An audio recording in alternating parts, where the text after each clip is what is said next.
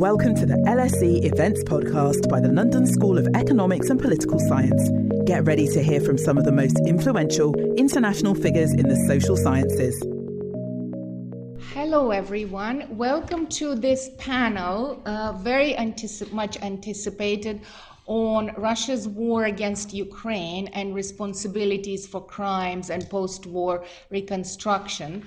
It, give me, it gives me great pleasure to welcome our distinguished panelists to this event, which is part of the LSE Festival of Ideas and uh, event full of exciting uh, talks that has been happening for a week. Today is a, the last day of this. Um, of this series of events. My name is Tomila Lankina. I'm a professor here at the International Relations Department. Uh, and it gives me great pleasure to welcome our um, other panelists. Um, there will be chance for you to pose your questions at the end of this event and i will let you know when the floor is open. So please raise your hands during the q&a and also and the, and the, the ushers will will uh, approach you with a microphone. And please make sure to introduce yourself for those of you who are Twitter users in the audience, the hashtag for today's event is um, hashtag LSE Festival. Please put your phones on silent so as not to disrupt the event. Uh, it will be recorded and hopefully there will be a podcast afterwards. Today, our guests will be introduced by um, Maria Zolkina, who is the DINAM Fellow at the International Relations Department at LSE. Um, and she's the head of the Regional Security and Conflict Studies at Ilko Kucheriv Democratic Initiatives Foundation, uh, which is a Kiev-based think tank. Maria brings a decade of expertise in regional security in the light of Russian aggression since 2014 against Ukraine. She works on reintegration policies in occupied territories and wartime diplomacy, along with sharp analysis of social and political implications of the war on the Ukrainian public opinion. Maria has rich experience in designing and conducting public opinion polls regarding conflict related issues, including in frontline areas. And she's also uh, an author of numerous policy and academic papers, and I'm sure you have seen her outstanding media uh, engagement and interviews uh, in the last uh, few months to various international media, and she's a tireless campaigner and public intellectual uh, who's speak, been speaking a lot about uh, the, the, the, war. Uh, so, Maria, if you could introduce the other speakers and, and moderate the discussion. Yes. I, I, should. It's fine, right? It's working. Thank, thank you, Tamila, for very um, warm words. Um, uh, I, am happy and honored that uh, today we have the fascinating panel of uh, scholars and experts who are dealing um, with specific um, um, who are dealing with specific issues related to Russian war crimes in Ukraine. We will speak about the consequences, about the nature, um, about the mechanisms which Ukraine uh, in particular is uh, trying to launch uh, to bring Russia to responsibility, both in terms of uh, responsibility for various crim- crimes and responsibility for economic reconstruction uh, and recovery of Ukraine.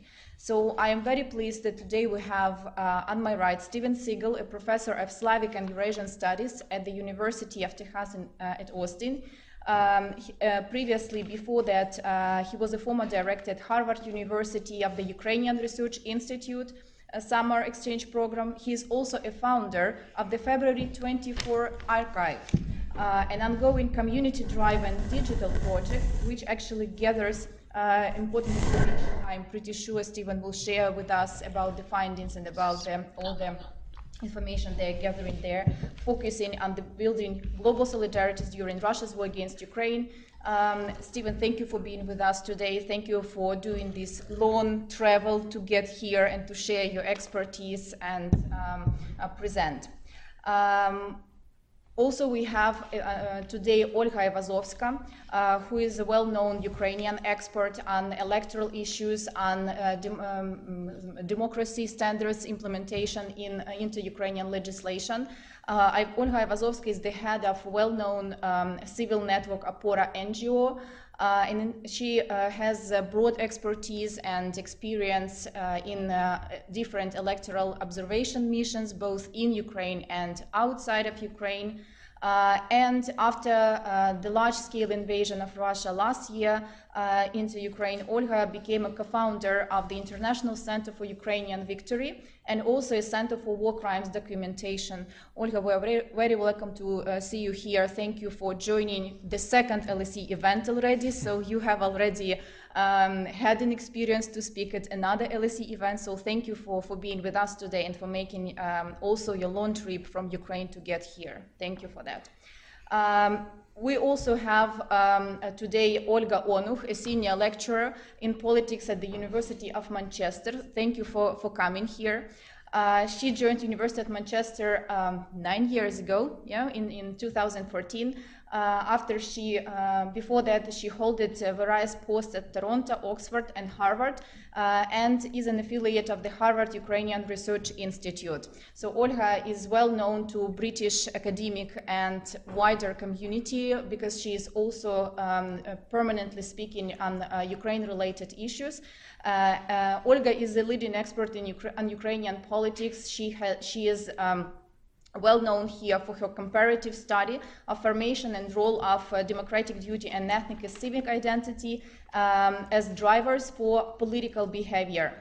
Um, she has published uh, numerous articles and books, and one of the latest books here the, uh, on um, um, effect of Zelensky is well known. And uh, another one um, time, we thank you for, for coming here and for preparing to share your expertise.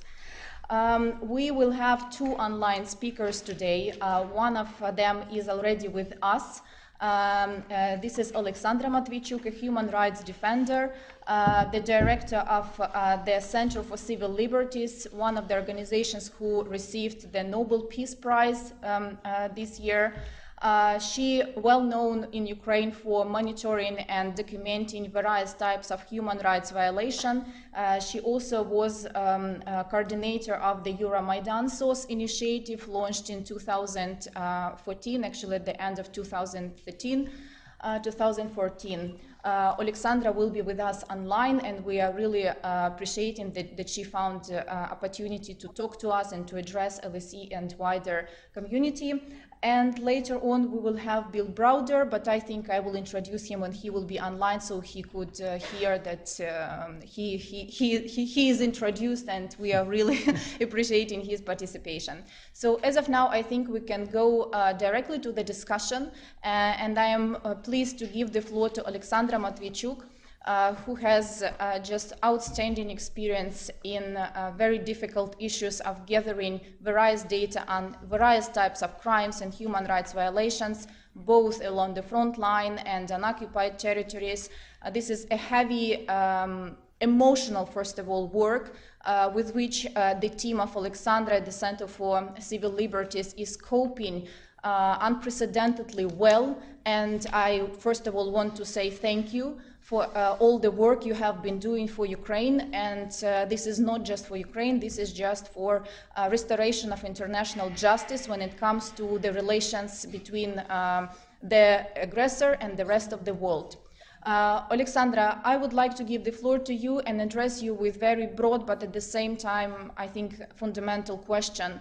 Um, to what how should we str struggle right now for restoration of international justice? Uh, do you imagine uh, the sustainable peace for Ukraine and around Ukraine without proper implementation of international justice mechanisms against the aggressor? And uh, how, do we, how can we do that on a practical level? Thank you very much for providing me a floor. It's a huge honor for me to address to this distinguished audience. I'm a human rights lawyer and I have been documenting war crimes in this war, which Russia started against Ukraine in 2014. When large scale invasion started last year, we united our efforts with dozens of organizations, mostly regionals one. We built all Ukrainian network of local documentators, and we have an ambitious goal to document each criminal episode which was committed in the smallest village in the each oblast in Ukraine. And working together for current moment, we have documented more than 41,000 episodes of war crimes. 41,000. It's a huge amount, but still only a tip of iceberg. There is no justification for Russian action. There is no legitimate purpose to force people to go down to the basement, to order them to appoint eight volunteers, and no purpose in shooting them. There is no purpose to have a fun using the tanks, firing at people on bicycle, whose bodies lay scattered around the streets until liberation. There is no purpose in breaking someone's house, killing the owner, and raping the wife next to her nine year old child.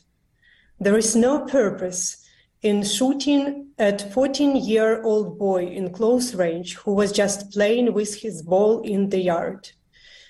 And there is no military necessity in doing such horrible things.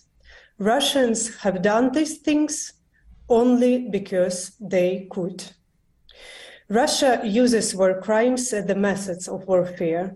Russia attempts to break people resistance and occupy Ukraine by the tool which I call the immense pain on civilian population. And just to be clear, we not document only violations of Geneva and Hague conventions. We document human pain. That is why justice is preconditions for peace in our region. If we speak about sustainable peace in our region, where Russia for decades uses the war as a tool how to achieve their geopolitical interests and uses war crimes as the methods how to win this war.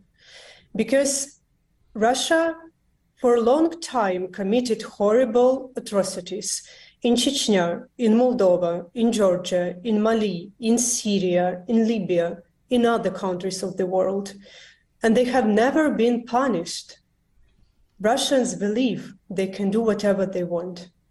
And that is why we must break the circle of impunity, not only for Ukrainians, not only for people who suffered already from Russian war crimes, but also to prevent the new possible attack to the next nations.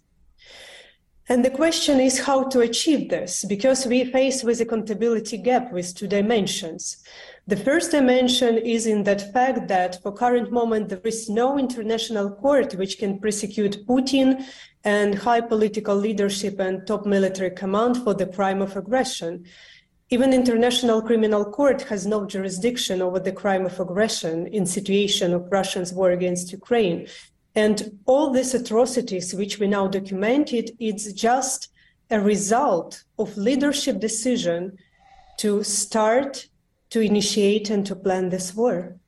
And that is why we promote the idea to establish a special tribunal on aggression to hold Putin, Lukashenko, and its surrounding accountable. We have to punish for the war of aggression. And this is our historical task. Because when I speak with politicians from different countries, I still have impression that they look into the world through the prism of Nuremberg trials where Nazi war criminals were tried, but only after Nazi regime had collapsed. But we live in new century. Justice must be independent of the magnitude of Putin's regime's power. We cannot wait. We must establish special tribunal now and hold Russian who guilty in these crimes accountable. But there is also a second dimension of this of this accountability gap, because we face with enormous amount of crimes. And International Criminal Court will limit investigation only to several selected cases. National system is overloaded. And the question is on the table. Who will provide a chance for justice for the hundreds of thousands of victims of this war who will not be lucky to be selected by International Criminal Court? And we have to respond something to this because the war turned people into the numbers. The scale of war crimes grows so large that it's become impossible to recognize all the stories. And that is why I, I will tell you one. This is a story of a woman uh, from Chernigiv region, Svetlana, who lost her entire family when Russian missile hit her building. I will read what, what, she, what she told. I heard them dying. My husband was breathing heavily, straining as if he was trying to throw the rubble off of himself, but he couldn't. At some point, he just went still. My grandmother and Zhenya died instantly. I heard my daughter crying. Then she also went quiet. As for my son, my mother told me that he called for me several times, and then nothing.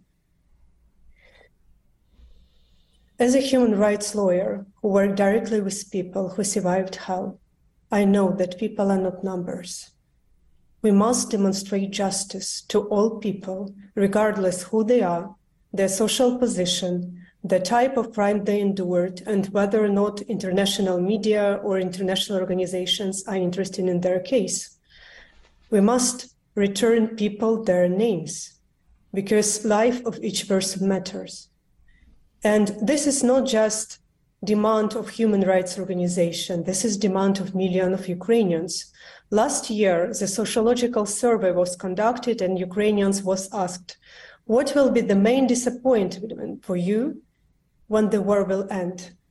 And 65% of people answered the main disappointment will be the impunity for Russian war crimes. So, in this regard, justice is also a precondition for quick and effective modernization of country and providing democratic reforms. Because in order to succeed in democratic transitions, it's not enough just to adopt the qualities law and build formal institution. The non-formal values of society always prevail.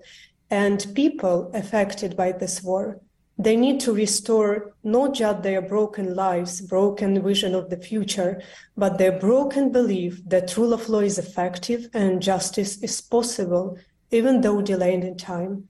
We must demonstrate justice. It's not enough just to quote norms from Geneva and Hague Conventions or the Universal Declaration of Human Rights. Thank you, Alexandra. Thank you. Um, I, am not sure if uh, it's possible uh, to ask questions to you now, uh, if you or if you will stay with us up to the end of the discussion. What will be better? You will stay with us, right? Okay. Thank you so much. Uh, so the audience can uh, keep this, keep their questions uh, for the Q and A session, and maybe um, um, Tamila, as a chair, will also put the questions to the following speaker. Yeah. Mm-hmm. Oh, I think we have. Shall we move on to Olia? Yes, yes, yes. Alexandra is staying with us. Just online. So Olia, you're next. Okay. All right. So I'm just going to stand up here, if that's okay. Yapu Alexandra. Um, I'm a little shaken up after I listened to Alexandra. I think for those of us who have friends and family hmm? directly involved in these moments, my family is, it's, uh, it's always difficult to hear. And I am a social scientist. I'm professor at the University of Manchester at politics department. I run several data projects. I am the numbers lady. And now I'm having a hard time composing myself and getting to the numbers, but I'll try. So let's get to those, a little bit of these numbers 8 million refugees across Europe, 5 million internally displaced people, underestimate likely. 17.6 million people currently in Ukraine needing urgent humanitarian assistance because their medical, personal condition in their home is affected. 7.1 of those, 17.6, are children, according to the UNHCR estimates, likely an underestimate. PTSD is high and growing, and it is much higher among the civilian population. Specifically, it is also higher, some social science studies have found, amongst individuals who have for a long time identified themselves as ethnically Ukrainian and Ukrainian speakers because they do perceive the killings, the deaths, the kidnappings, the rapes to be targeting them as a group. Civilian deaths are estimated 7,000 to 50,000. Most military institutions, whether it's in Norway, whether it's in the UK, or in the US, including the Ukrainian government, the mean would be around 40,000. The Kiev School of Economic reports that by the end of 2022, 10 months into Russia's all out war against Ukraine, the total amount of infrastructure loss is 136 billion, but 143.8 thousand private civilian homes and apartment buildings. 143.8 thousand. That is 143.8 families. That is many, many more individuals who have lost their home, their only place of safety. In Donetsk, this is 78 plus thousand homes destroyed. Thousands, so 78,000. In Kiev Oblast, this is over 23,000 private homes. I'm not even telling you about the numbers of everything else bombed, destroyed. These are just the private homes in two localities. What can we call this? There is a response by legal practitioners. My colleague has already addressed this. Some continue to debate uh, jus ad bellum, jus in bello, right? The ethics of war, the just war, what is and is not ethical in the war context.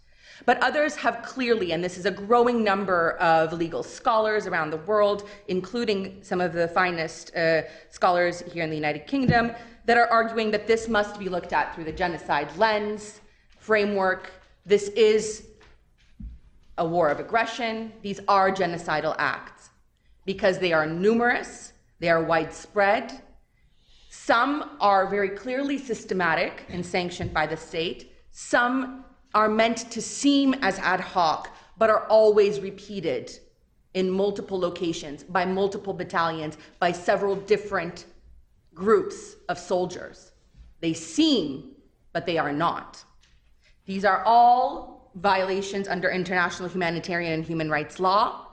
And uh, I would like to point to you to Azarov et al., who recently published an article, particularly, they pay attention to the language of, that is used by Russia's leaders to justify the invasion. And they argue, these are legal scholars, and they argue that they find the existence of genocidal intent in this language. But if you look at the acts themselves, these are killings, individual and en masse, as Alexandra has mentioned. These uh, multiple instances of cause of serious bodily harm and mental harm, a genocidal act to the civilian population, particularly targeting civilian infrastructure and civilian populations. When you are shooting directly at civilians in the zone that you are occupying, when they are trying to flee to an island that is not surrounded entirely or covered entirely by water, as was in the case of last week, and you directly shoot at them, that is a direct violation. Forcible transfer of Ukrainian children, the deliberate infliction of conditions of life, that, uh, uh, of, that uh, physical destruction of the Ukrainian nation, attack on energy and water supplies. This is not simply an act of war. This is a, a, a, a forcible uh, attack on the civilian population of Ukraine to make daily life not only impossible in winter in some cases, there are elderly people who died in their homes because they did not have enough heat, but also to provide a sense of terror and torture. If you cannot sleep for multiple nights in a row because your city is bombarded, that is sleep deprivation that is actually known now to be one of the military tactics to depl- deprive not simply military actors, but civilians of basic psychological being through a lack of sleep. So, what can we do about this? Everyone on this panel is trying to do something about it. We can make normative statements about right and wrong, and people are doing this. We can make legal arguments, those of us who are capable, those of us who uh, have the skills to do those. Those who are in positions of power can obviously advocate for a tribunal. But scholars, the numbers girl like myself, well, we can continue to collect, record, and analyze systematically. And we can then continue to inform and disseminate and teach through the data we collect. Some of us through personal, firsthand stories, and some of us through data. And this is the data that I would like to tell you about. Unfortunately, our website was attacked, and this shouldn't be a surprise for anyone. But tomorrow, go to www.dataforukraine.com. A group of researchers from uh, Penn State University, from UNC Chapel Hill, uh, from uh, the University of Maryland, and the University of Manchester, we created an alarm warning system that collects millions and millions and millions of social media posts and instantly codes them into four categories humanitarian needs, displacement of people, human rights abuses, and civilian resistance. What do we find? Kidnappings, beheadings, burning of churches, stealing of bread from homes, not from stores. What we find through our very systemic analysis of this data that I can't go into is that there is an uptick in human rights abuses two to three weeks prior to the Russian army losing a locality. When they come under pressure, when they know that they are losing a battle, there is an uptick in rapes, there is an uptick in pillaging, there is an uptick in a variety of other war crimes and acts of genocide. But I'd like to leave you on something a little bit positive. Even in those instances where we document in our data an uptick, we also document the continuation of civilian resistance, civilian resistance under occupation. So when you do have a chance to go onto our website, you can actually look. This is the human rights abuses that have been committed, but there will be a dot in occupied territories where ordinary citizens are committing acts of resistance.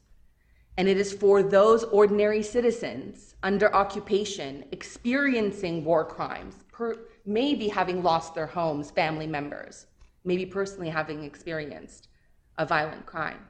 It is for them that Alexandra is talking about the call for a tribunal and for ensuring that this is a war that comes to peace and that the true justice includes the punishment of the com- those who committed the war crimes. Thank you. Thank you. Thank you. Uh, our next speaker is Olga Aivazovska. Uh, if you prefer to.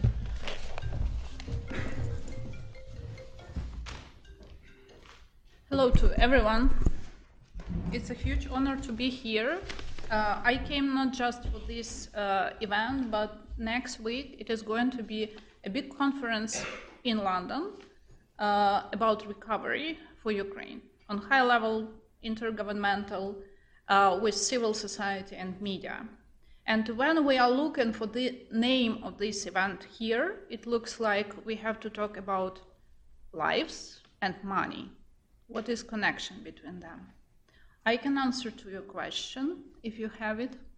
So it's about hope to reload uh, Ukraine to find a safe space and to back people's home with their children.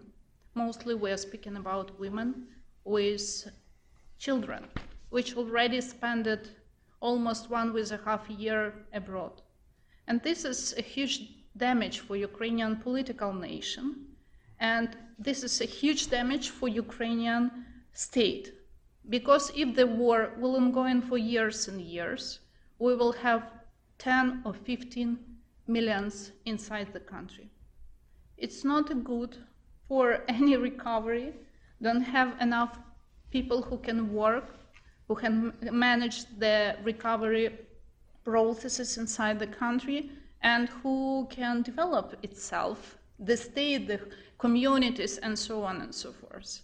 And when uh, your, my colleagues uh, presented me it's always a misunderstanding why the person which uh, worked for many years with democracy and elections are working now with war crimes. So, unfortunately, democratic development has direct connection with full-scale invasion. Unfortunately.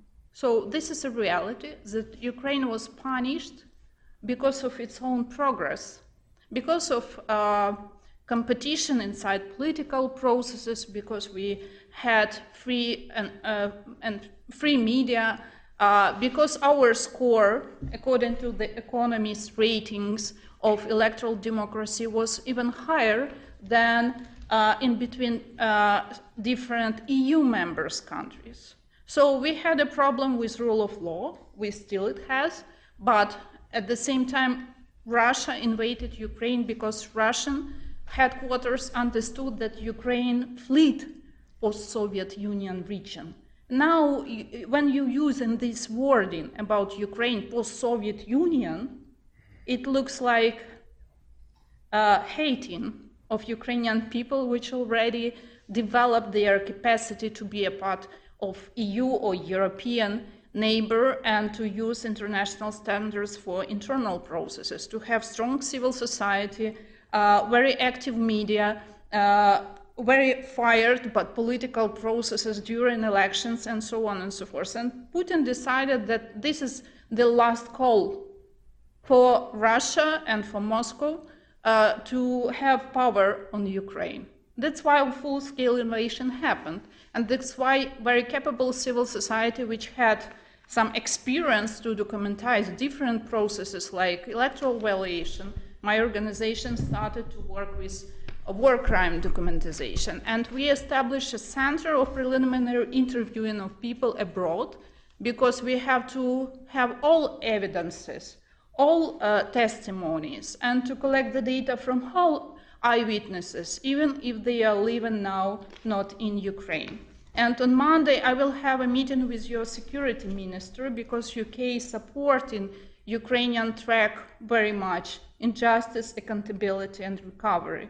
And this is uh, why it's a pleasure to be here because I, I, I truly believe that UK will be a friend of Ukraine and good partner for a long-term perspective process. But you had to listen one interesting message about war in Ukraine, that our Western partners will help Ukraine, will support Ukraine, will provide military support as long as it is. As it is. Sorry, but we don't have enough people's life. And when everyone are looking how counteraction attack will, will end, or will ongoing, I heard many times that it's not good, good because many uh, people uh, had a hope that it will look like like it was in Kharkivska region last year. But you have to know that 30% of Ukrainian territories mined. So we have we are the most mined country in the world. That's, that's why each of the counteraction activity has uh, to provide support of military people and soldiers on the ground with this issue because uh, all the people are dying on the front line. They are, they are not surviving in the situation with uh, totally demining mining territories, and we have to be cautious and to wait when it will be possible to have successful results and do not waste sacrifices uh, of Ukrainian civilian and Ukrainian soldiers. So I have to back to uh, accountability and justice uh, topic. And you have to understand that it's just not about Putin. It's about Russian society and it's about decolonization process for sure. When my colleague Alexandra mentioned sustainable peace, I have to highlight that Ukrainian civil society developed sustainable peace manifesto, never again 2.1, uh, 2.0. So this document is about future, but we had, had to took into account the previous experience uh, of relationship of Kiev and Moscow. And we had to understand that after the World War II, Russia, Putin, uh, sorry, Stalin and other uh, players were not punished But you have to understand that genocide already happened in Ukraine in uh, 1932, 1933, and near 8 million people were killed through political decision of Moscow headquarters to kill Ukrainians uh, through famine. So it already happened with us once, and then during the Second World War, when 10 million Ukrainians were killed. So in between 75 uh, millions, 10 millions were victims from Ukraine. All over the world lost 75 millions, but Ukrainians lost 10 millions after famine before. So this is genocide for sure. And without justice and accountability, bad people all over the world understood that it's okay to do like that if you have nuclear weapon because international law doesn't work very well. I'm studying my course uh, about international law now because everyone have to know in detail what does it mean uh, human rights, what does it mean uh, humanitarian uh, needs, and what does it mean many other things, how international organization works. But the problem is that we, without visible justice, nothing will happen with success manner. So visible justice is what has started now.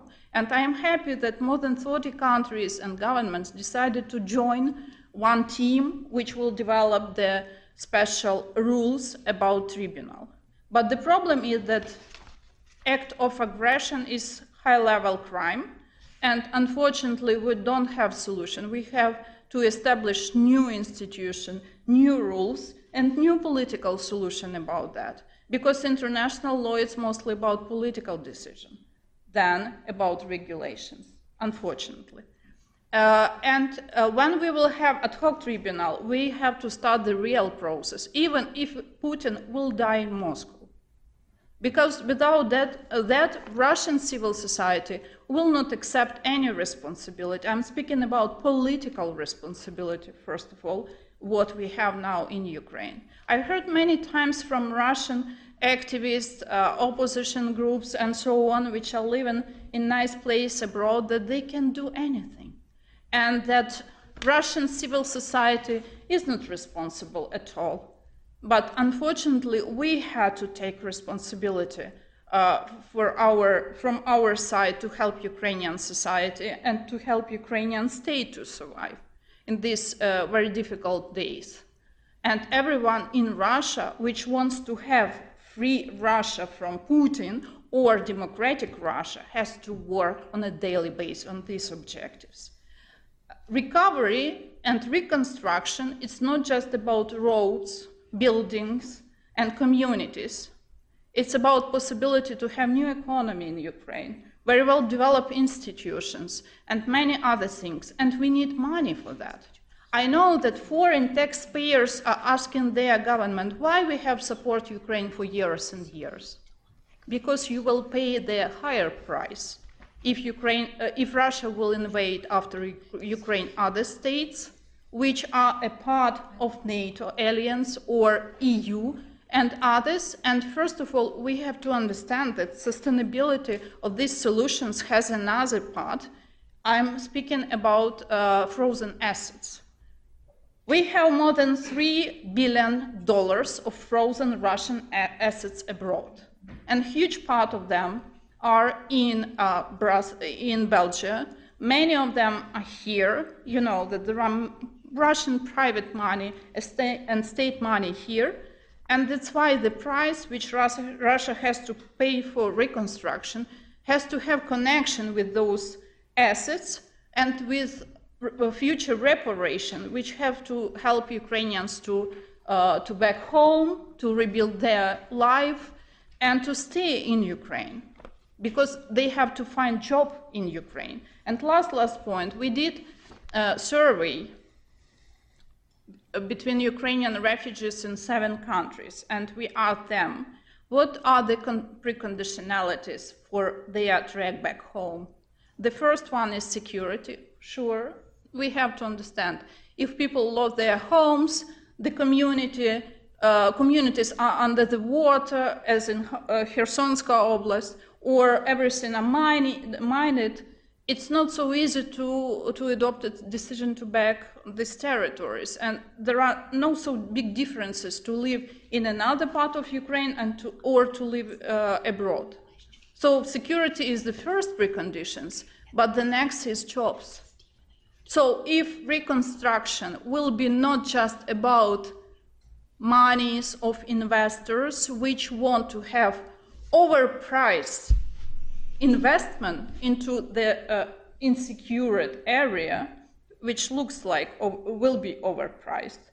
Uh, so we have to think about human resources reconstruction and involving those people who are living now abroad, who are taking their education in the best universities of the world, in the best schools as LSE and others, which will find the opportunity to work in Ukraine.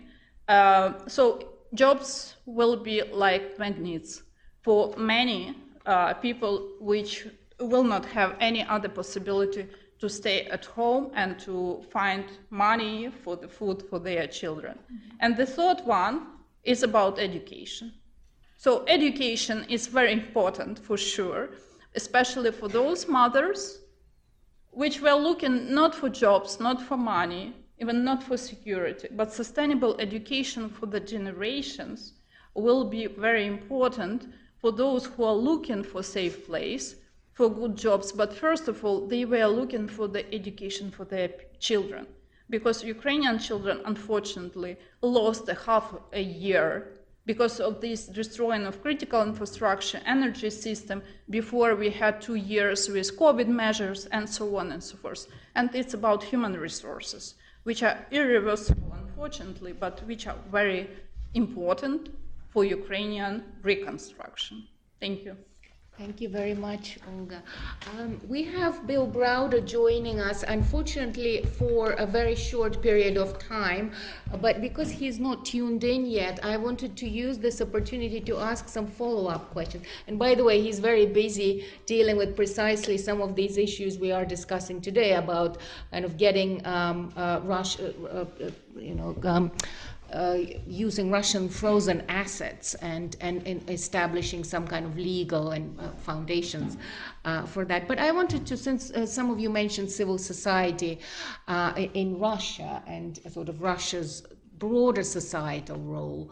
Um, in this. As somebody who specializes on Russian politics, I have wondered about the, the role of uh, Russian society in general in kind of mobilizing to challenge uh, this war. And those of you like um, who have studied public opinion uh, perhaps also wonder about this kind of contrast between the amazing capacity of the Ukrainian people and civil society, Ukrainian civil society to mobilize. We saw that during the Orange Revolution. We saw that during the Revolution of Dignity. We saw this amazing swell of mobilization during this war that the whole world is admiring.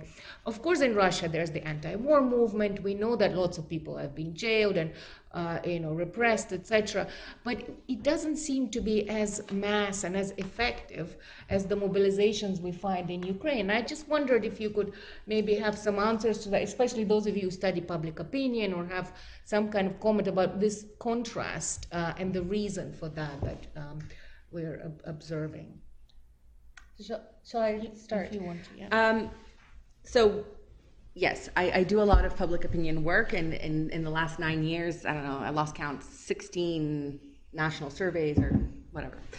Too much, uh, probably. But what, what I think is important, what we first should say about current public opinion data on Russia, there are various tools we can use, experimental design and so on, but we still don't know how much falsification of preferences is happening, right? And also Timur Kuran, if he has taught us anything, is that out of never you can have a revolution, right? And that it might just be possible that this falsification of preferences is so immense in Russia, and there will be a day where things are different. Um, certainly, that was the case with Belarus up until 2020. No one believed that we would see such mass mobilizations in Belarus. And that is what I would like to think about uh, ordinary Russians. Uh, unfortunately, the data doesn't suggest that at the, the, the, this moment in time. What we can say is that we saw other things in public opinion data that are very important and that Olha also pointed to. Um, other things were changing other than civilian engagement in civil society and protest in Ukraine for decades. So, civic attachment and civic duty were increasingly high over multiple decades. But following President Zelensky's election in 2019, uh, these jumped exponentially. And these things jumped in the southeast of Ukraine and specifically amongst Russophones. Um, we write about that extensively in our book, The Zelensky Effect. Same for support for democracy. It jumped uh, from 39% to 60% between 2019 and 2022. We have not seen those kinds of things happen in Russia, and that I think is part of the ma- major difference. Ukrainians are more, more, they're more, they're Democrats. They double down on democracy when faced with threats. Hi, I'm interrupting this event to tell you about another awesome LSE podcast that we think you'd enjoy. LSE IQ asks social scientists and other experts to answer one intelligent question, like why do people believe in conspiracy theories? Or can we afford the super rich? Come check us out. Just search for LSE IQ wherever you get your podcasts. Now, back to the event. Um, I'm from civil society. That's why it's very difficult to speak because I have a conflict of interest. I believe so. Um, at the same time, I had many good people in Russia, which I knew them for many years, and only one person wrote at me when full-scale invasion happened. This girl wrote at me, "How are you?" Um, I knew many other people. I, I believe that I knew them as a good people, but not many of them just wrote through messages, "How are you?" And what I heard many times from, um, from opposition uh, activists of Russia or politicians, which are living abroad in a safe place and they don't have any challenges with the, their security now, that Russian society just doesn't care. So it's they are not supporting uh, Putin's aggression or uh, war against Ukraine. They just don't care in such period of history do not care about something it should be a part of criminal stage and when we are speaking about democracy democracy is about participation. And russians decided to exclude themselves from the processes of the management of their communities of their country and so on and so forth. It's not about ethnics it's about political decision, do not participate. Ukrainians did only one uh, decision about that, to be on the hot spot all the time. I was participating in, on, uh, on uh, Orange Revolution. I was very young. I was beaten by policemen. I lost my position in a university for some period. It, it was very hard to accept that you have a great score, but your head of the university doesn't want to see you because you have another position. About elections. Elections is about political processes, and some of the people decided that they have a right to manage everything uh, in a country through falsification. So in 2004, when election was falsified, my, people of my generation were very young students, and I'm working with this track, with these topics for so many years because it's a part of my identity, my nature, that we had to fight for our rights. And political rights is about human rights. It's a part of uh, General Declaration of Human Rights. It's not about dirty processes. On those days, uh, Ukrainian civil society may do the same decision: go home went home, and that's it. Do not stay for three months on the Maidan, don't do anything, because all politicians are dirty people with their interests and so on. No, but we decided that we can't give our right to manage our state, just high level uh, corruption uh, groups or headquarters and so on and so forth. And when I'm listening from Russian society representatives that there is a civil society or like good people in NGOs which have uh, support from uh, international organization or foreign taxpayers and so on. They are very smart, kind, they can speak English very well and so on. And there is a society which are not so smart, but please support us and then we will provide more uh, awareness campaigning in internet through YouTube and everyone will be happy. Sorry, but there is no differences between civil society and society. It's not like separate universe, uh, universes.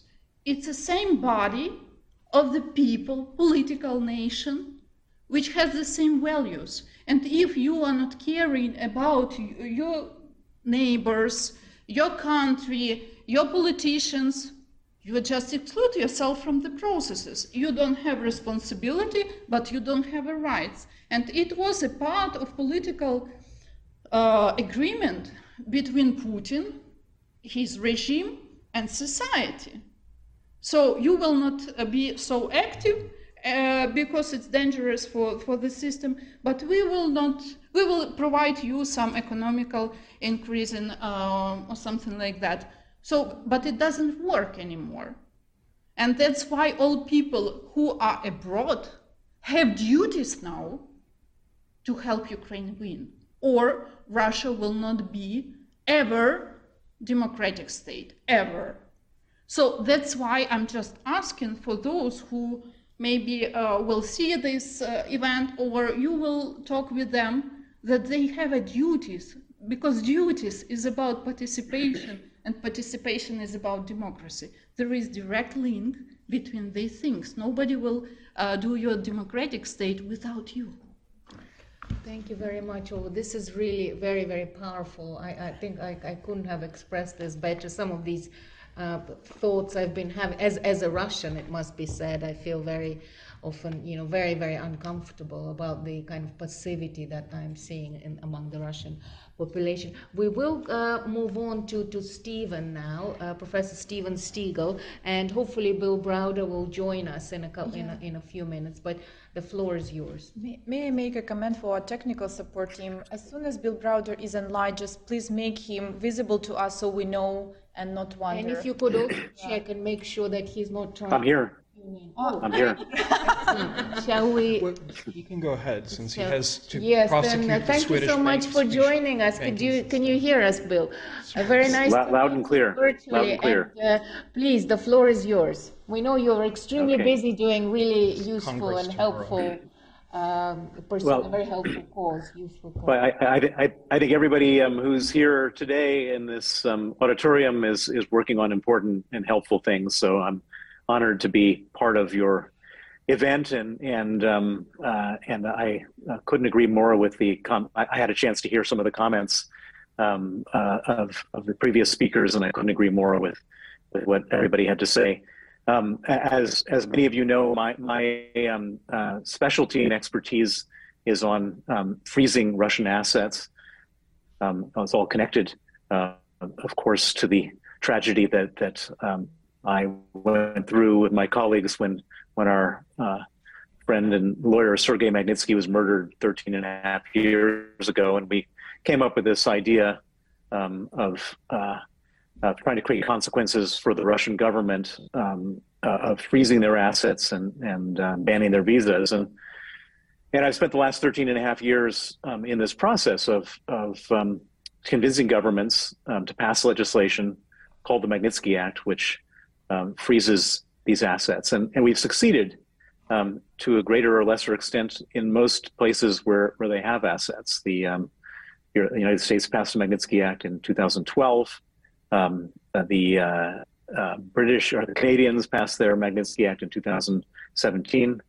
The um, UK uh, in 2018, uh, followed by the um, uh, European Union in 2020 and then Australia in 2021. And so we now have, uh, if you include all those countries plus a few more, we have 25 countries that have passed Magnitsky Acts around the world. Um, the one thing that that um, was very interesting in this whole exercise is that we we always thought about freezing assets because freezing assets would cause pain for the criminal perpetrators in Russia. But we, we never we never thought about what, what would happen to those assets after they're frozen. And as um, as you all know, the Magnitsky Act, um, I guess, was the template for then future sanctions after that, um, and as the, the template for the sanctions that that have, were rolled out against Russian oligarchs, against Russian banks, and um, not an exact template, but it was also, but but uh, we've also seen governments at the beginning of the um, this um, war of aggression in Ukraine that that more than 300 billion, perhaps 350 billion dollars, was frozen um, of Russian central bank reserves, and uh, as as I was watching this heartbreaking, shocking, murderous war taking place, like everybody else uh, on the stage and in this room um, I, I, felt a need to do something, and and everybody is doing things in their own different ways, and and I said, well, what can I do to help uh, counter this aggression? What can I do to help Ukraine? And I said to myself, well, I've been working for the last uh, 13 and a half years freezing Russian assets. Um, I think we now need to figure out how to seize those Russian assets. And um, and so the the big project that I've been working on, and it's not just me by myself. There's many other people and, and all over the world who are thinking about this and working on it. Is is to confiscate those assets, and and um, uh, it's very interesting for me because uh, when when I first started the Magnitsky campaign, everybody in every country said there's there's no chance that this this legislation is ever going to happen. You just you should be realistic about it.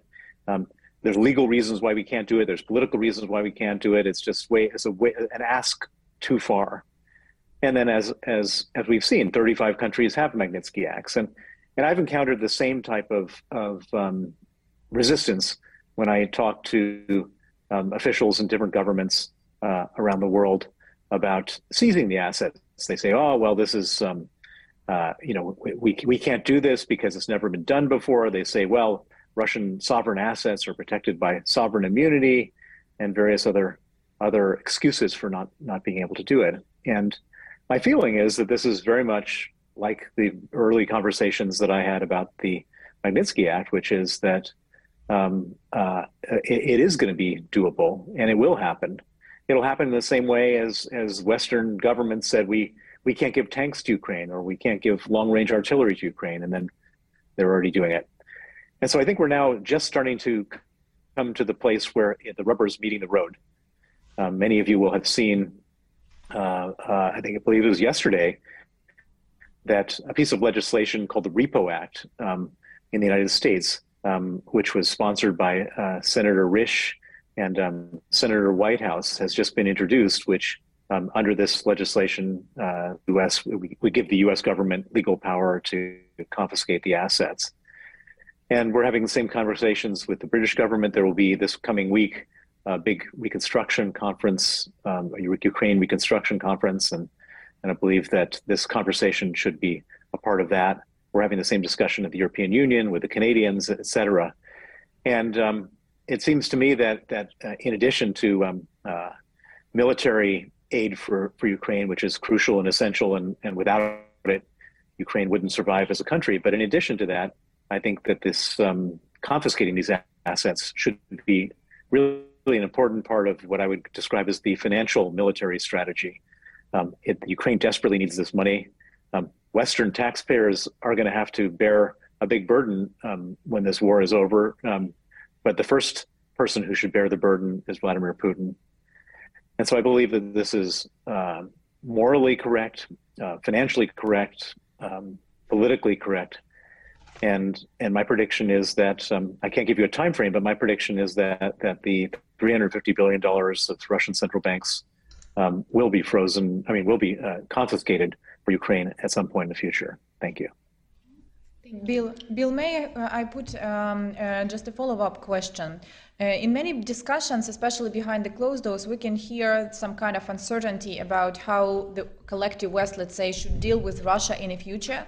Uh, and to what kind of uh, bilateral relations should um, uh, Western states and Western countries prepare? Um, and to some extent, you can find even a connection. So until there is no this kind of certainty, uh, there is no decisiveness about so sensitive issues like expropriation, like uh, confiscation of frozen assets. Uh, do you share this view, or this is just something which is uh, uh, not very representative? Uh, and if yes, if you do share this kind of concerns that there is an interdependence between these um, two, um, two, uh, two processes or two perceptions, um, uh, what, in your opinion, might trigger this political decisiveness um, to, to start the process to confiscate Russian assets? Well, um, I, I, I, don't think so. So the most important thing I can say is I don't think that the um, I mean, sadly, my prediction is that that the war is not going to end in some discrete moment in a in a, a blaze of glory for Ukraine in the short term. I, I, of course, that's our hope, our prayer, our, our, wishful thinking. But I know Vladimir Putin. Vladimir Putin, um, he he won't physically survive if if um, if Russia loses the war, if he's if if Russian troops are expelled, and I believe that that he will carry on um, throwing um, young men, conscripts with no training or whatever he has to do into battle, which may not, which may not be uh, certainly won't win the war for Russia, but but will prevent Russia from losing the war. That's that's my fear. Maybe maybe I'm wrong. Maybe maybe this this summer offensive will will um, be decisive, and of course we all pray for that. But but I don't think I don't think that we should bank on that. And and if that's the case, and I and I I know that Putin, Putin is not a negotiator. He's not a compromiser. He's not a person who will back down in any way. He can't. And therefore, my, my, my medium term prediction is that this war carries on, um, sadly. And, um, uh, and of course, he, Putin is not running a democracy where he cares about what public opinion is for him. He, he will do whatever he has to do, um, kill as many Russian soldiers as he needs to kill to stay in the game. And therefore, we're, we're, we're faced with a very unpleasant um, scenario, which is that the war carries on. And I should also point out that, that I don't believe this war started on February 24th, 2022. I think this war started in 2014. You know, the West, I think, really did a, a horrible disservice to Ukraine by describing the people involved in this battle as Russian backed separatists. And, and that became the common language that was used and and that language is really horrible and and dysfunctional because it basically meant that the West could stay out of it. It, was a civil war. It's not our business. This wasn't a Russian invasion, but it was a Russian invasion. So the war has been going on for eight years before, in my opinion. Um, the war has been now going on for almost a year and a half, and um, and it probably goes on for a lot longer. And so it seems to me that that we're, we're not going to have the luxury of of an end of war, post war um, discover discussion about this. I, I, think this money should be frozen long before um, the war is over. And and and there's a big big thing coming up, a big scary thing coming up, which is that you know we all do live in democracies outside of Ukraine, and and some voters in some democracies are are growing weary of of military and financial aid for Ukraine, and and the the more weariness or wariness that then and particularly in the United States where you see some people like Donald Trump and Ron DeSantis who are very likely one of the two will be the Republican nominees for president saying you know either no no more aid for Ukraine or limited aid for Ukraine.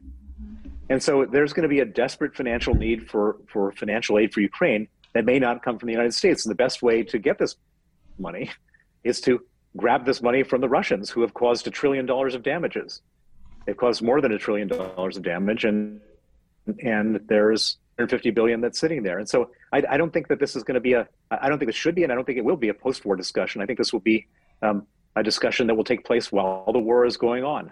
How do we continue to provide financial aid for Ukraine? Well, let's start with the Russians' money. Thank you for this clear message. Thanks.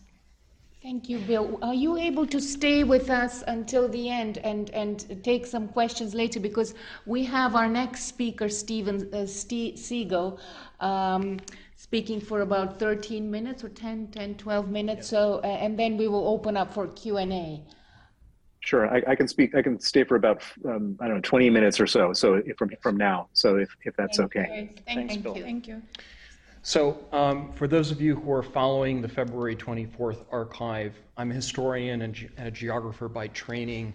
We're now at 25 million in terms of audience impressions in 100 countries. So feel free to multitask as I speak.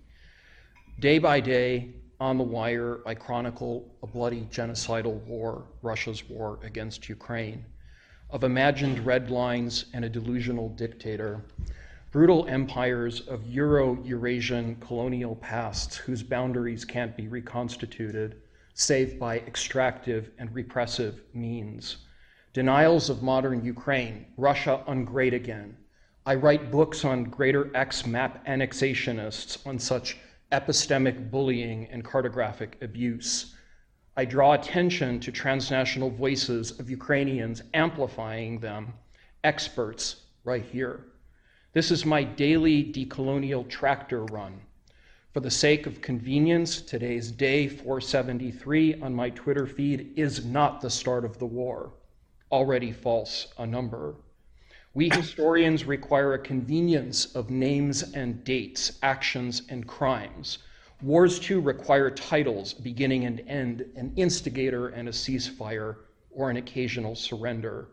Yet, the surrender of Ukrainians is neither possible nor desirable. Ukrainians refuse to be victims of Soviet futures. I agree with President Zelensky, an elected and popular president, the survivor of a failed coup and how many assassination attempts. Surrender is giving up independent Ukraine's sovereignty, the best of itself and its modern values, to a vengeful and bloodthirsty fascist occupation. Citizens rightfully won't do it. Thank all our gods. Multi ethnic Ukraine is a political democracy since 1991, with a much longer history of statehood back to its revolutionary times. During and after the Great War, Crimean Khanate, Poland Lithuania, the Habsburg Empire, and Cossack Hetmanate. Read your Yekelchyk, Khromeychuk, and Plokhy. In this nine year war since February 2014, as we know, Russia and Putin are the criminal perpetrators. And yes, there are geopolitical accomplices among us. We've normalized violators of sovereign bodies, ignoring voices of Rwandans, Chechens, Iraqis, Kurds, Afghans, Uyghurs, Syrians, and Sudanese, not to mention the late Anna Politkovskaya and Boris Nemtsov. Let's start from a premise of human applicable rights, as Alexandra has argued in Vienna and elsewhere, that every life has universal value. No nihilism, relativism, both sidesism, everything is permittedism or equivalence. ICTY cases. Every perpetrator, collaborator, bystander, and victim of the Holodomor and the Holocaust, ethnic cleansing, forced deportation, and genocide shall be named. Let's invoke Simon Wiesenthal. Criminals must be prosecuted by a special tribunal, not show trials or 25 years in prison yards of prison states for trumped up charges. To the letter, Geneva Convention laws. Killing POWs and non combatants, destruction of ecosystems, ruined infrastructure, targeting of taxpayers. In 2023 history, February 24th is a limit experience, a new scale of neo Soviet Russian violence. So name the perps Chechnya, Syria, Mali, El Salvador, Chile, forward and then backward.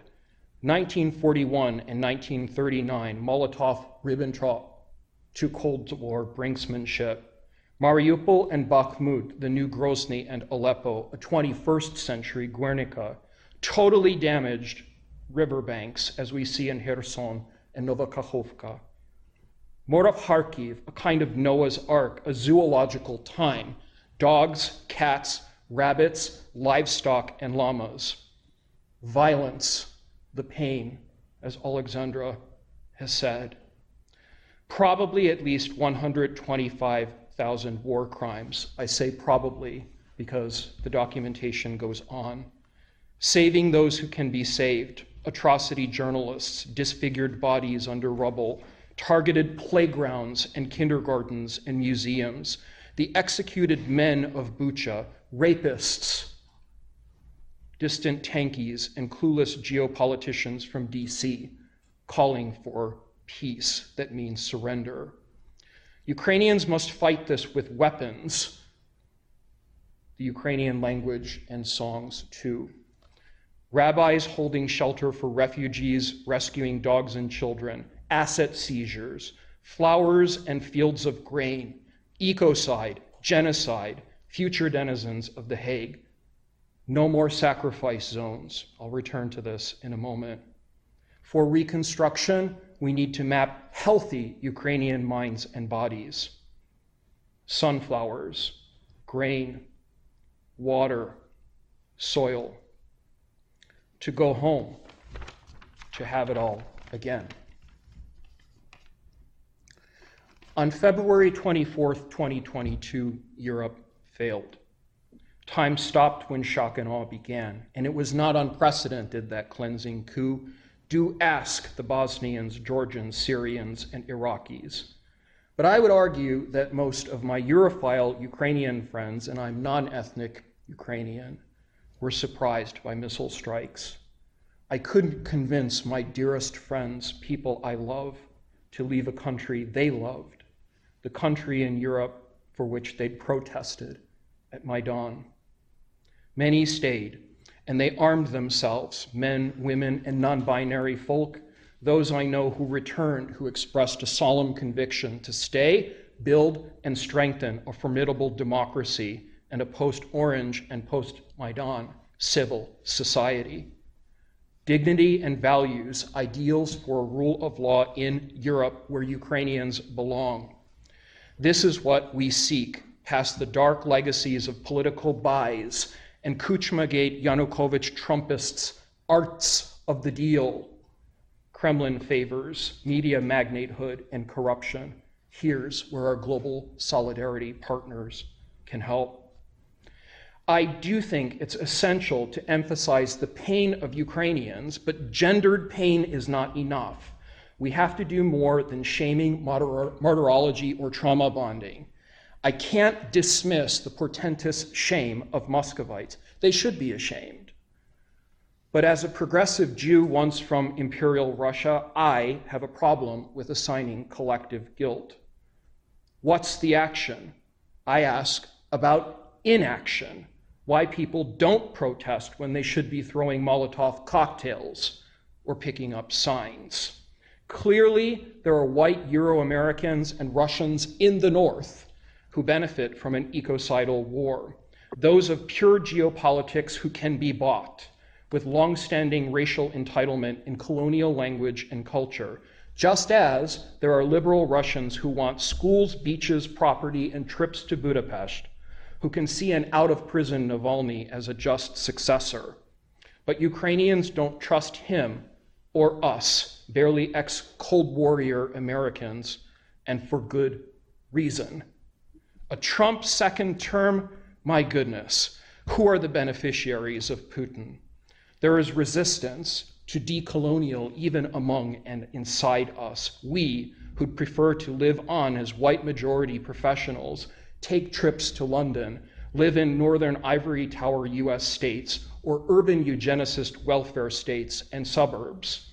Everyday politics of indifference we buy homes, goods, and vacations in pseudo patriotic alternative worlds with parasitical relations to a community of post 1945 norms. And so I support multiracial democracy in Ukraine too, but I'm often forced to be out in my Jewish and queer lives, trying to get people to help others get woke and out, or at least lose their chains in a republic my democratic point starts with the Euro-colonial history of 1619, civil rights in the US South where I live.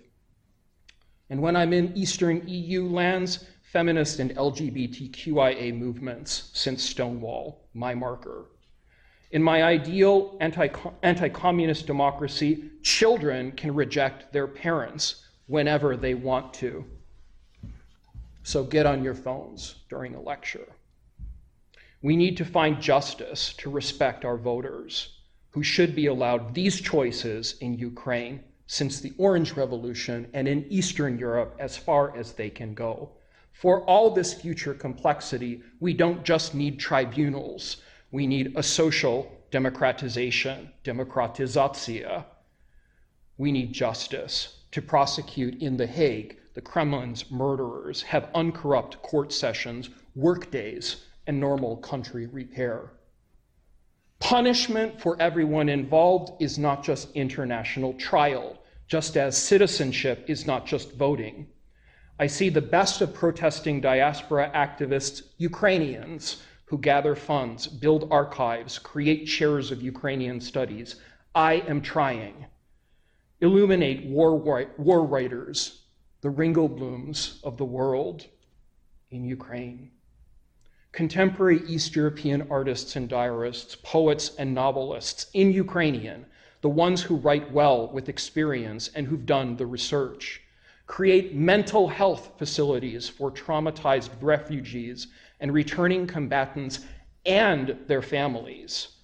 Give all the displaced and dispossessed back what they've lost, victims of violence, to reconstruct education, homes among federalist states, and health. I am I, an American, and Don Quixote. This will cost trillions of dollars. First of all, we need to give Ukrainians the weapons they need to win. The effects of this genocidal war will last a century. Yes, there is a legal case. Yes, public intellectuals have a role. I see a potential to work cooperatively with the ICC, having knowledge of the ICTY, read Yugoslav scholars. Mapping out the crimes, recording testimonies. I work in Texas in an authoritarian state, so this is not easy. I've sought to reach out to six communities just quickly for the February 24th archive to get them to hold conversations.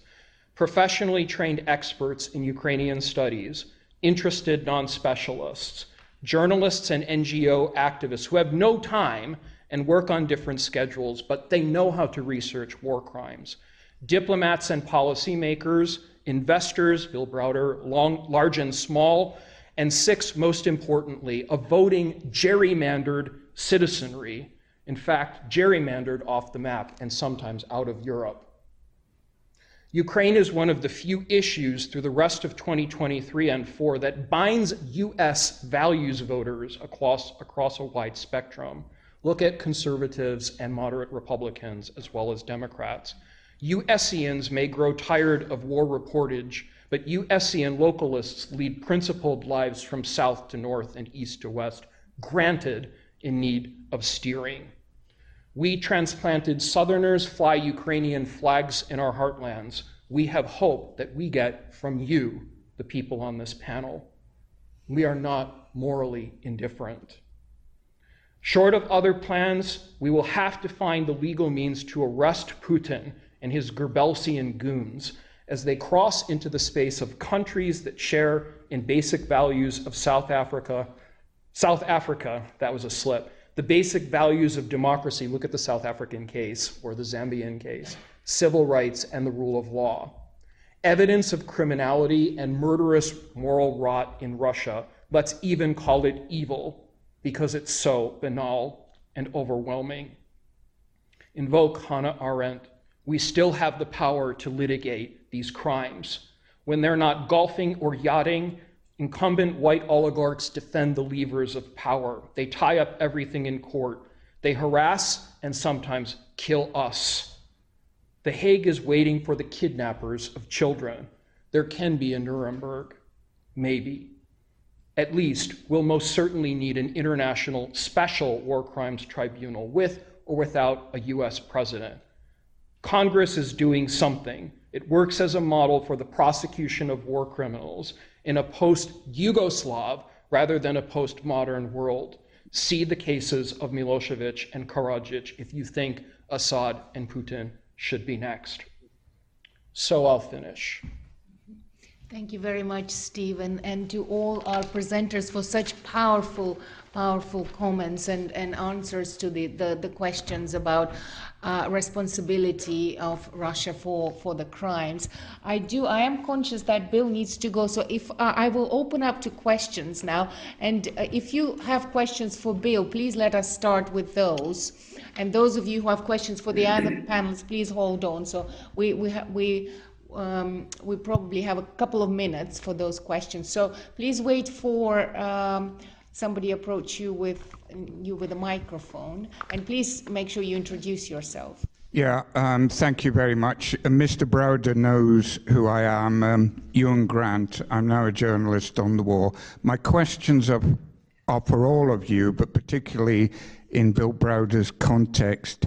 Where do you see France and Germany on further freezing and confiscation. I say that particularly in the context of his books, which are essential reading, but particularly alongside the sorry saga of the Wirecard fraud.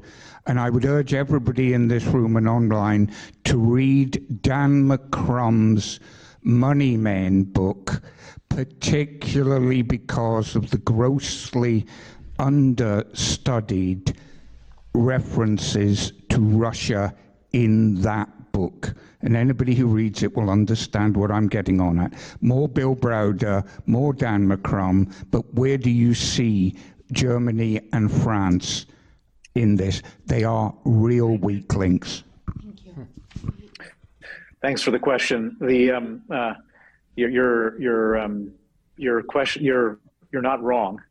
Um, you know, particularly in the past, um, you know, Germany was responsible for building a pipeline, a gas pipeline, um, in in cahoots with Russia, with a specific goal of bypassing Ukraine um, as a way of gaining for Russia to gain leverage over Ukraine. And so the you know the history of, of German public policy um, has been one of of um, shame, and and of course that's just one of many examples.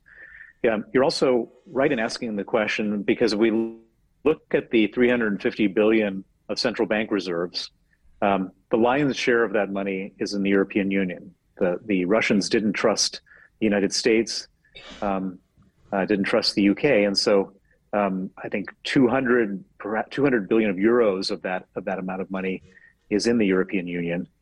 Um, I don't believe it's in France or Germany. I think a lot of that money is in Belgium, strangely. But um, any any decision is going to have to be made by the European Union as a whole. And of course, these countries are are sort of um, you know, as you say, weak weak on the subject.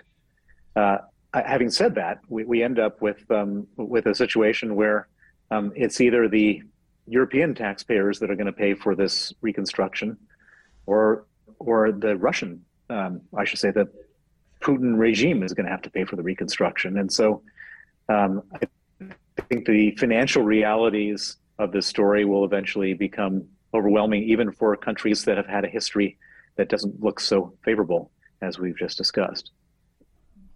Thank you. Thank you. Uh, any more questions for Bill? I see there's a gentleman here.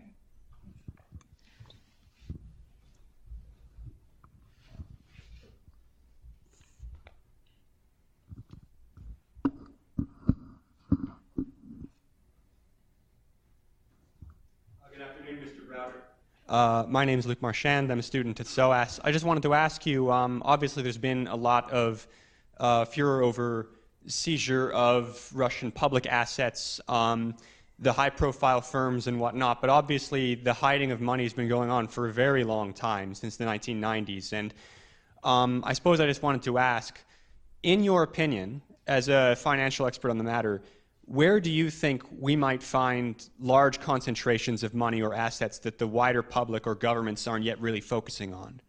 Um, obviously, we've had nasty surprises in Belgium, but there must be a lot more out there. Where aren't we looking that we should be looking? Thank you.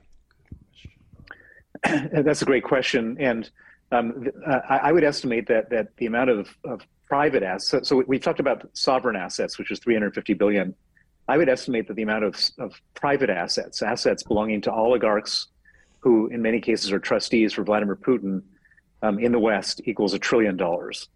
Um, I come to that conclusion analytically in my second book, um, and so I'm not just pulling that number out of out of the air. And the problem is that, uh, as you said, and, and you're exactly right, these people have had decades of the best lawyers and the best trustees and the best structurers coming up with ways to hide this money. This money was stolen. They knew it was stolen from the very beginning. They knew that at some point somebody in some situation was going to come after them. And so they're like light years ahead of governments in terms of hiding the assets. And so then, then the question is, well, how do we find those assets? And I have an idea which I've been talking to different governments about. It hasn't gotten traction yet, but but hopefully it will. Which is that um, I think that that as in in future um, iterations of sanctions law, there needs to be an amendment to the sanctions laws of the major, you know, allied countries, and that amendment is that um, if a person is on a sanctions list, um, then anybody who has been involved in in structuring their affairs, um, lawyers, accountants, etc., would be under a duty of law um, to come forward um, to their respective government um, to, to basically explain where the money is. And in doing so, it turns the poacher into the gamekeeper. Um, and it makes the structurers, the money launderers, the hiders, um, basically subject to going to jail if they don't come clean.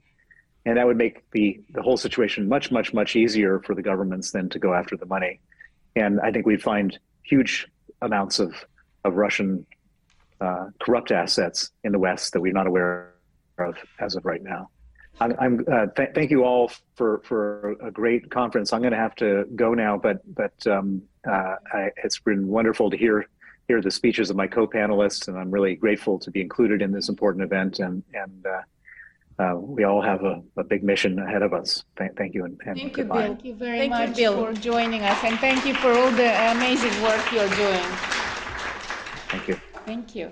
Um, let us open up. We have about five minutes, unfortunately, and we've I've, we've, I've just been told that we have to, um, move quickly. finish promptly because there's another talk uh, here in, in about half an hour, which I'm also chairing. So let us open up. I see. A... Hello. Yes. Uh, thank you. Um, I'm Boris. I work in uh, security technology, and I have a question which might be most of interest to Olga, but um, I will be very happy to hear insights from everyone who has something to say. So I'm in touch with some of the people who work in Ukrainian uh, security sphere, and there is a kind of hawkish wing there who don't have much faith in uh, international law, and they think that the best way to ensure long-term security of Ukraine is make sure that Russia is never capable of acting as a single coherent force. And there are some scenarios which they are modeling, including a potential um, uprisings in Russia. I don't mean um, kind of liberal Russians making Russia democracy. I mean a situation where there is a chaos. And so, uh, working with statistical data from Russia, quantitative surveys, do you see any pockets of instability there, far right groups which might become more influential or which might challenge uh, the government, or ethnical groups which might challenge the government, or any other sources of kind of bottom up instability in Russia? Thank you. I will answer shortly. Uh, uh, in a short manner, it's not about me, but uh, we produce a special report already and research. Uh, what will be the price uh, if Russia will win, and what will be the price if Ukraine will win? And you can find it uh, during the next week or two on our web portal, Ukrainian Victory uh, International Center for Ukrainian Victory. Uh, it's a huge uh, research with uh, different type of data. We try to, uh, to, to gather in everything like that. But I believe that we have to think about uh, Ukrainian victory through sustainable security guarantees, not what will happen in Russia. Because everything was predictable about Nord Stream 2 pipeline it was mentioned here the role of Germany. It was predictable. When Ukrainians were uh, loudly talking then when uh, Germany and others will finish this critical infrastructure project, Russia will invade Ukraine in full-scale manner because that pipeline was a part of our security guarantees. Next stage of security, sustainable guarantees for Ukraine, is NATO membership. So it, it's not about this war, it's about next war, which will happen after the end of this stage of the war, because we had eight years of uh, first stage of the war, now it's another stage, and then we will have a gaps. I was participating in Minsk process for two years. There is no any guarantees which Russia will give us through this, uh, uh, this regime or any others, even if Russia will fail on a battlefield, even if Russia will not look like as we see it now, I'm talking not just about regime, but about borders, Ukraine will be under the uh, insecure uh, situation without sustainable guarantees. And it's about big coalition, as it happened with tank coalition, fighter jets coalition, and we are speaking about institutionalization of uh, guarantees for Ukraine and for Europe, and for you too, unfortunately, because next war will be bigger than this one. Thank you very much. Unfortunately, we have to end now, but I'm sure there are more questions. And may I take the liberty to suggest that if our panelists uh, would, if somebody has a burning question, you know, you're welcome to address the panelists outside of once once we all proceed outside uh, of of this hall, and maybe you'll be able to have a conversation uh, that way. But please uh, join me in in thanking our our panelists for their contributions and for a very very thought provoking set of comments and discussions. Um, uh, the, uh, about um, uh, the, everybody's responsible, Russia's, but also the kind of the moral issues and legal uh, issues that uh, we'll all be thinking about for, for, for a long time to come. Thank you very much. Thank you for listening. You can subscribe to the LSE Events podcast on your favourite podcast app and help other listeners discover us by leaving a review. Visit lse.ac.uk forward slash events to find out what's on next. We hope you join us at another LSE event soon.